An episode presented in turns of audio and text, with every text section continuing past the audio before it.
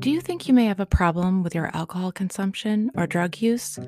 Are you thinking about quitting and want to know what all the sober hype is about? Whatever the reason, I'm so grateful you're here with me today. My name is Sarah, and I am the creator and host of Sober Gratitudes. I once was an active alcoholic, and after decades of failed attempts to control my drinking, I finally reached out for help. Letting others help me is why I am here today, living a life I never thought possible. The suffering of my past was the catalyst I needed to find recovery and be receptive to healing. I created this podcast out of the desire to recover out loud and, with the help of my guests, show you how a better life is possible after addiction. Whether you have been here before or you are a first time listener, I would be so grateful if you would take a moment to write a review on Apple Podcasts so that it can reach more people who may be struggling. Together, we can help those in need. You can also reach me at sobergratitudes at gmail.com with any questions or comments. Thank you again for dropping in today and welcome to Sober Gratitudes.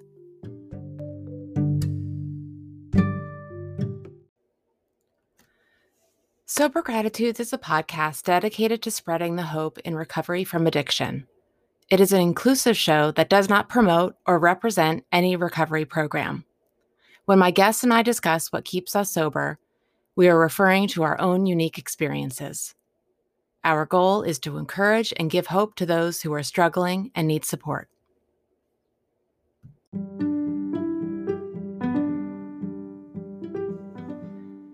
Sober Gratitudes podcast is proud to come together and partner with Valor Fitness Clothing in our mutual mission to support and encourage the recovering community. Based in Los Angeles and inspired by real recovery, Valor Fitness lives up to its mission. With one item sold, Valor Fitness donates one item to a homeless shelter or transitional rehab facility. Because Valor Fitness clothing supports Sober Gratitude's mission, everyone can receive a discount when shopping. Use the code GRATITUDE20 at checkout.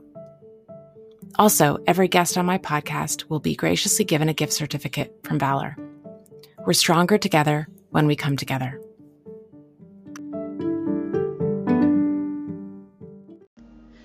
Hi, everyone. Welcome to Sober Gratitudes, episode 14. My name is Sarah, and I am your host.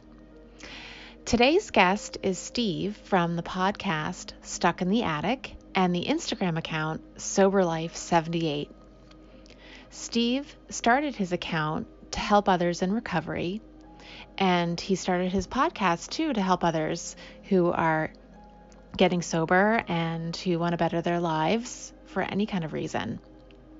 As you will hear in the interview, Steve truly turned his life around from active addiction to sobriety, and he dedicates his life to serving others by sharing his story and just simply living a wonderful life of balance and health and service.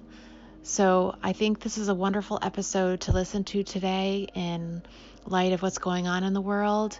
A lot of us are kind of stuck in our attic, if you will, or stuck in our home because of this pandemic. And hopefully, those of you that can't get out and about and meet other people who are in recovery can rely on recovery podcasts like mine and like Steve's and get inspired to stay sober. We can all get through this together.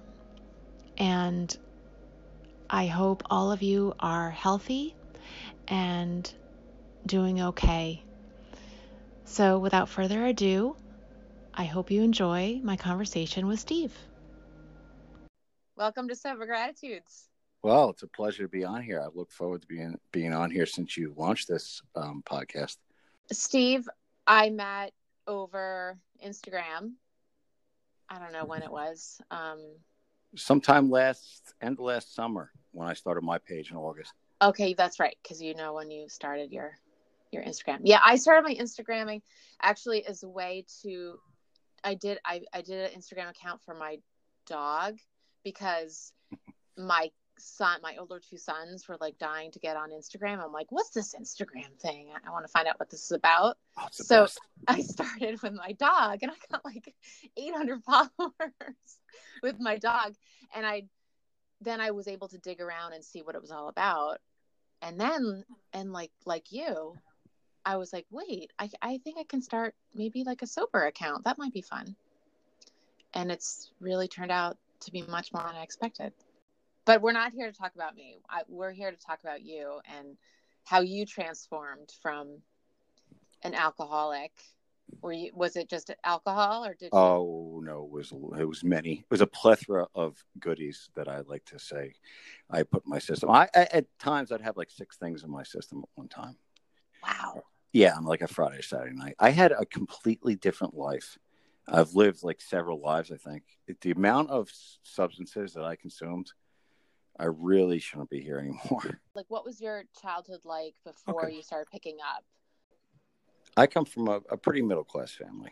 Um, we didn't have a house. We grew up in apartments, but we grew up in a really decent section of town. Um, my parents were together until I was 12.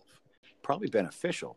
The only thing that was a drawback is my dad was not in a house, and he probably would have noticed maybe another set of eyes. He probably would have caught me, you know, a little red eyed you okay. know, he was a, a, little more on top of things like that than my mother was. She was a little naive with stuff like that. Um, my mother never really asked me where I'm going. Had she would have asked me, I, I might have had to be honest, and she might have, you know, told me I'm not going anywhere, and I would have listened because my mother, you know, she my mother was real tough growing up. You know, mm. my mother's pure German, strict, and she could ignite like dynamite in a second if she felt that something was off, you know. So I was scared of my mother, so my friends, you know, and mm. so. But you know, that fear kept me kind of in line to a certain degree, but I still went out. And the younger teen years, I'm pretty much smoking pot at this point. I'm not really looking to get anything harder. I'm not really drinking too much. Tell you the truth, I kind of liked pot when I was younger more than drinking anyway, because mm-hmm. it made me feel good, and mm-hmm. drinking kind of made me feel like uh, an ass, you know. So what did your 20s look like? What like what?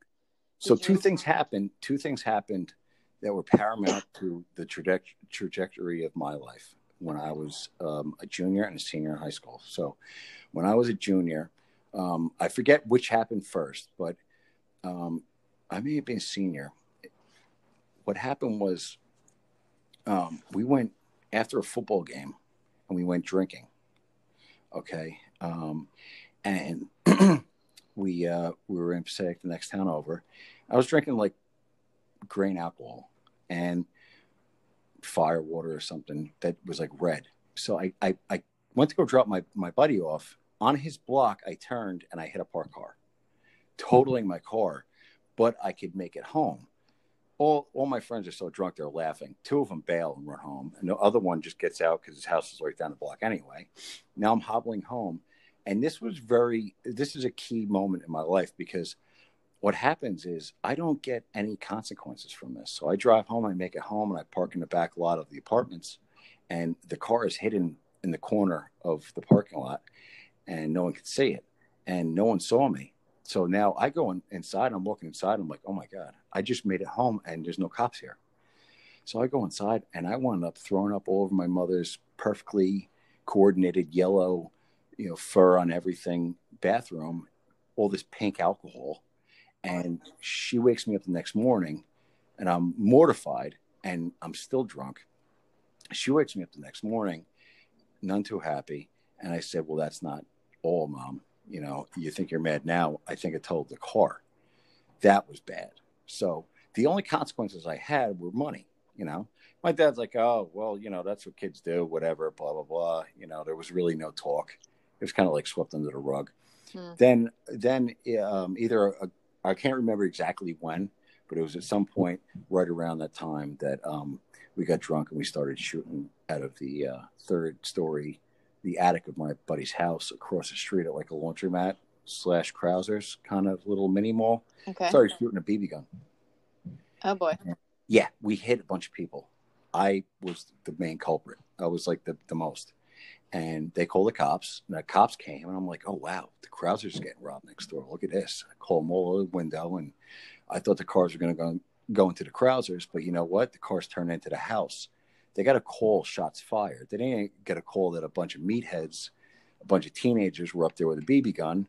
They got a call that there was an armed person firing out a window. Holy cow.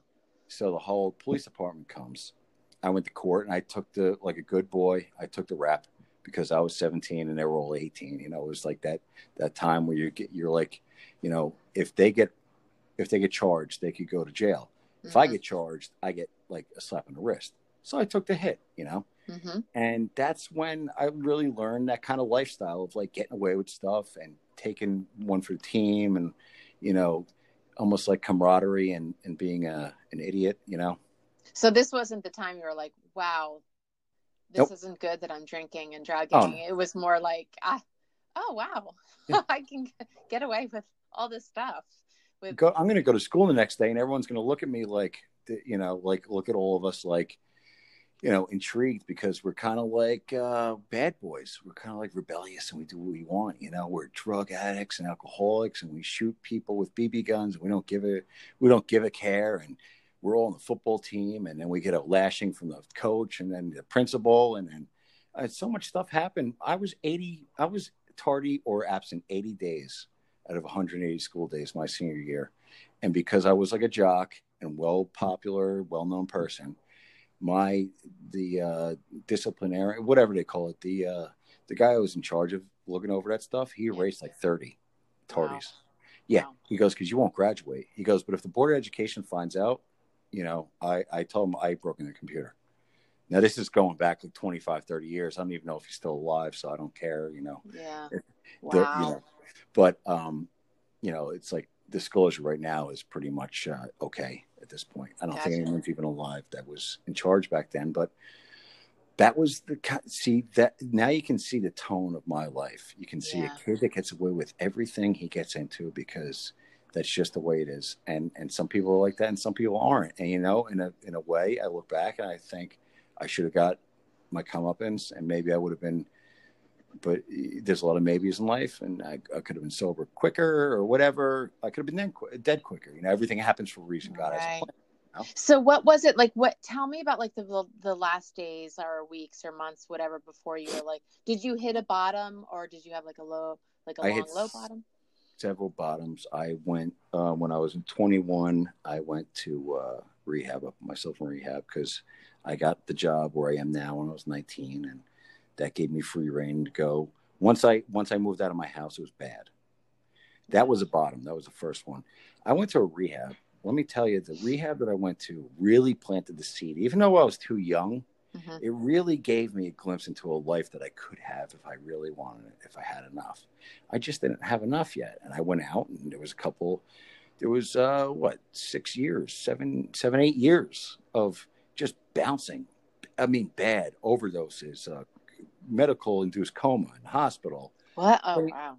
Pl- I played chicken with a cop in, in, in uh, one town. And, um, you know, long story short, I went, I got DUI. My parents picked me up. I got into an argument with my parents. I got out of the car. My mother ran my foot over. I got picked up by the ambulance, brought to the hospital, got a bottle of painkillers. I'm still drunk. Got a Wow. broken toe now. The same cops came to assist the ambulance. And now I'm in a hospital. Now I'm leaving. I'm not supposed to be leaving with a bottle of Percocets. And I'm walking home. My parents are like, What the hell are you doing here? It was stuff like that, you know, Mhm. just horrible. Um, so, 29 years old, actually, uh, I was 28. And I went out for, um, I went out for medical leave, FMLA leave for, uh, I went out for um, depression, like uh, stress Mhm. leave. Mhm. I went up drinking the whole time. Mhm. Yeah. that was I went back to work in November and I went back into AA. I was there I think a year before, a couple months before. And I went back in in January and then I fell off. And it was like a blur. That Christmas up until I got sober a couple months later was like a blur. And I remember so many things. And um, I remember so many um, actually bad things that happened within like that six month period of time. I mean, like just the, occurrences. Mm-hmm. The rest of the time that I, I don't remember, I couldn't tell you what I was doing on a daily basis. But I remember there was like three distinct, distinct things that happened. And the last one was, well, the DUI was one. And the last one was I actually tried to try to kill myself. I was suicidal and I did, you know, I, I was doing, it was in April. It was a month before I got sober. It was April 16th, I think. Mm-hmm. And I was drinking straight gin out of a bottle and I was doing coke and sleeping pills, and I tied um, a belt around my arm and I slit my wrist. And you know what? Wow. I couldn't even. I was so either subconsciously or it was God or it wasn't my time to go. I couldn't even like press down hard enough. I was so inebriated. My parents found me and and and they they you know called the hospital and that was when I got sober. April 17th was the following morning. Um, so I get sober and I'm like 42 days in or some something. I forget exactly what the math was. What, but I remember I got a resentment at a, a meeting on a Saturday morning up in Pearl River, New York. And I got a resentment from like my sponsor sponsor. And I went home and I popped a couple sleeping pills. And I went to bed and I woke up and I'm like, what the hell am I doing? Why would I think this was going to be any better? And that was it that was my little trapdoor. So wow. May, 20, May 26th of 07, I finally stopped fighting, you know. May 26th, um, 07. And so that's 12 years, almost, almost 12. Almost 13. That's awesome. God willing, it'll be 13. Now, here's the thing, you know, getting sober for me opened a door to me, for me to be physically active again. And I'm a lineman at work, so that's physically active with physical activity and sports and everything comes injuries. So now you're right back in the old, you know, medication because I had a bunch of surgeries. So I really had to watch myself with that. It's like a very, it's very hard to navigate. But then again, you don't get, um, you don't get sober to be in pain. So if you need a surgery, you, you, um, you know, you gotta, you gotta take the medication as it's prescribed sobriety was gave me the ability to um, go out and do the things that I never thought I could do. Definitely not without some kind of substance in my body. And after about maybe a year or two, I started speaking and I got the bug because I love to speak. Mm-hmm. So I started to do these speaking commitments, you know, and that really opened up whatever little self esteem issues I had because I realized that I could speak pretty clearly in public. Like you get nervous a little bit when you're standing in front of a crowd of people. Yep. But after a little while, it starts that starts to wear away, you know, and it still happens to this day. But it's like each time I speak, it gets quicker and quicker where that feeling goes away to anxiety. So I realized that I really like speaking you know, and that's uh, th- that's part of giving back what I learned and what I got from people is you know helping people, speaking, hearing your story, and how bad you were. The story I just told you, I I have that's you know I left out a lot of stuff in my 20s because it was really bad but you got the gist of you know how i grew up and how i got that mindset where i was going to get away with everything couple that with an addiction you know, mental, physical, and spiritual, and you're you're really in for a, a long ride in life, you know. And it doesn't have to be like that. And thank God I stopped, hopefully for good, when I was 29. But um, you never want to, you know, project, project into the future. But at 29, that's when I really, you know, I found a program of recovery and uh, I, I did what, what I saw working in other people. You know, I said to myself, I said before I got sober, what the hell are you going to do if you don't have drugs and alcohol? You see pictures of, of beer, beer ads all the time, you know, especially, you know, at that time, you're still seeing beer ads. You're seeing them all the time on, you know, Budweiser Christmas commercials. Alcohol is so played up, you know, in society. It's almost like a given. What are you going to do without that? What are you going to do when you go to a party, when you want to talk to someone and have a conversation? You know, what are you going to, what are you going to do? You know, and it, it's like Well, you, you could actually be grown up and not have to use a substance to lubricate you for social events. And I found out that I don't. I really have a personality in there, and I have feelings and emotions, and I can, I can, I hit all these emotions. That's that's one thing that really sobriety gives you is it gives you the emotions you've been craving, but it's a double edged sword because you can't handle them without you like drugs and alcohol because you never did it before. It's like a it's like you're brand new. You, yeah. Here I am, 29 years old, and I'm like, why do I feel this way? It's great and it sucks at the same time. I'm so happy. I'm so sad. I'm so glad. I'm so mad. It's like, you know, eh, all day long you're a roller coaster. Yeah. You got to settle down. You know, you got to talk to people. That's why you you try and meet as many like-minded people as yourself. You gotta you gotta tone it down a little bit, and you gotta um, try and, and get help. You got to try and keep your mind occupied. Go out and hike, go to a movie, um, go out with some friends, do something other than going out from 10 o'clock till 4 in the morning and sleeping all day mm-hmm. on a weekend. Yeah. Be, be active physically. Get out in nature and take in life and try and, you know, release some energy to try and get back some good energy, you know? Yeah. And, you know, when people do that in recovery, I know for me, I had this huge um, can you hear me still?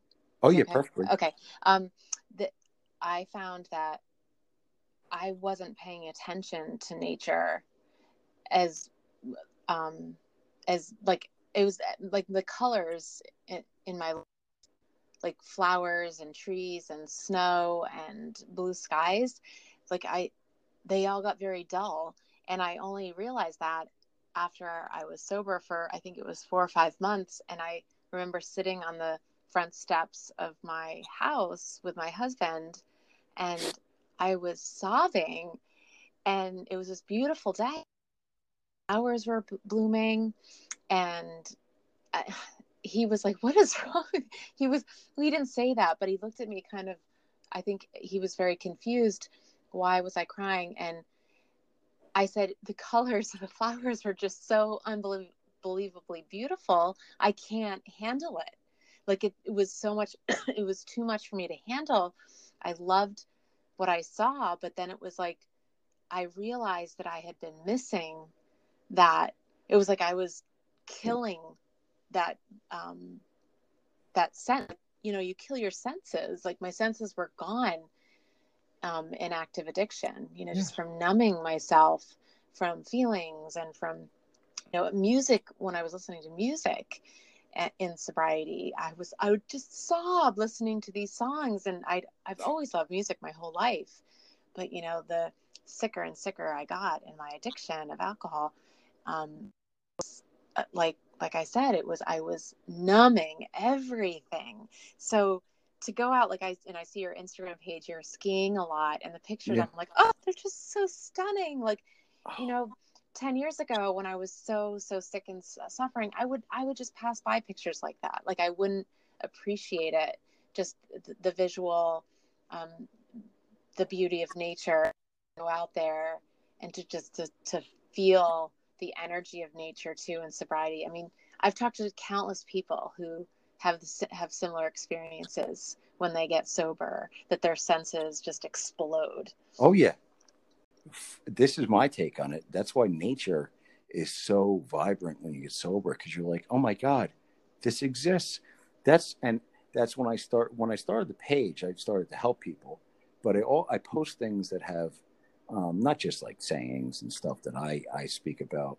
Uh, I want to get off my chest or I'm thinking, but I also post pictures of like nature and mm-hmm. beauty and stuff like that because those are positive aspects of the world. We were we have a world that is, you know, at our fingertips, and we do everything as alcoholics that we can to ruin any kind of feeling and sensation we get if we actually step out into that world. Do you feel it's that you've changed and people have seen that change in you because you got sober and stayed sober?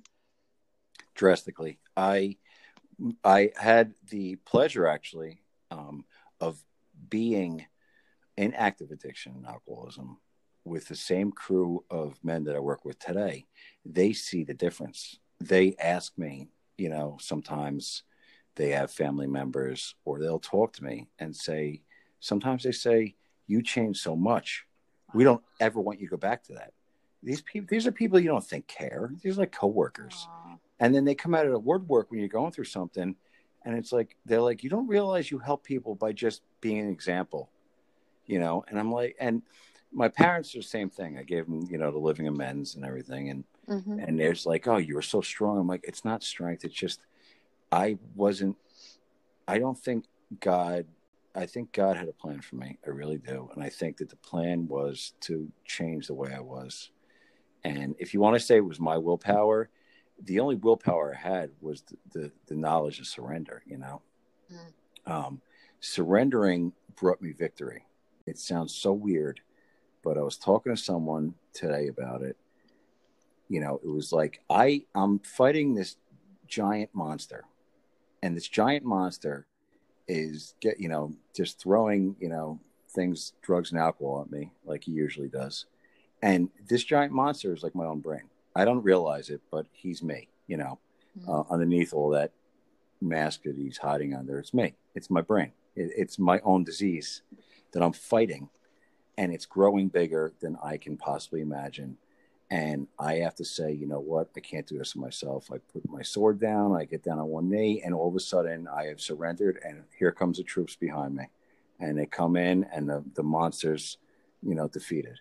And that's what it really feels like. It's like there's so many things that I can do, so many people that can help me, and a God that I never truly understood that I might want to take a look at, you know, that all I have to do is just lay down for a second.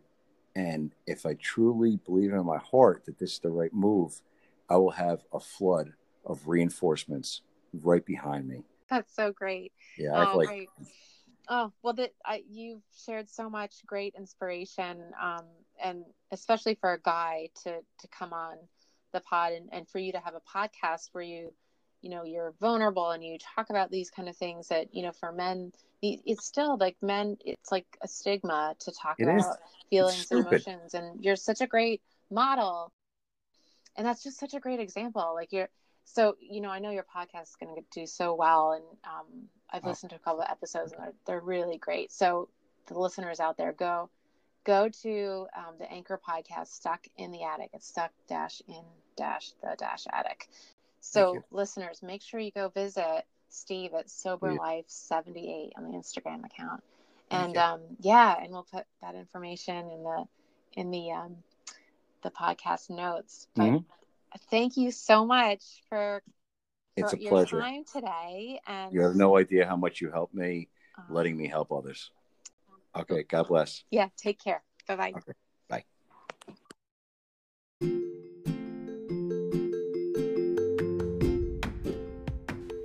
Well, that's a wrap on this episode. Thank you to my guest and all of you for listening. I hope what you heard inspires you to look for and recognize the gifts of sobriety. Sober Gratitudes, a podcast dedicated to delivering messages of hope through true stories of recovery. A sober life is possible if you truly want it.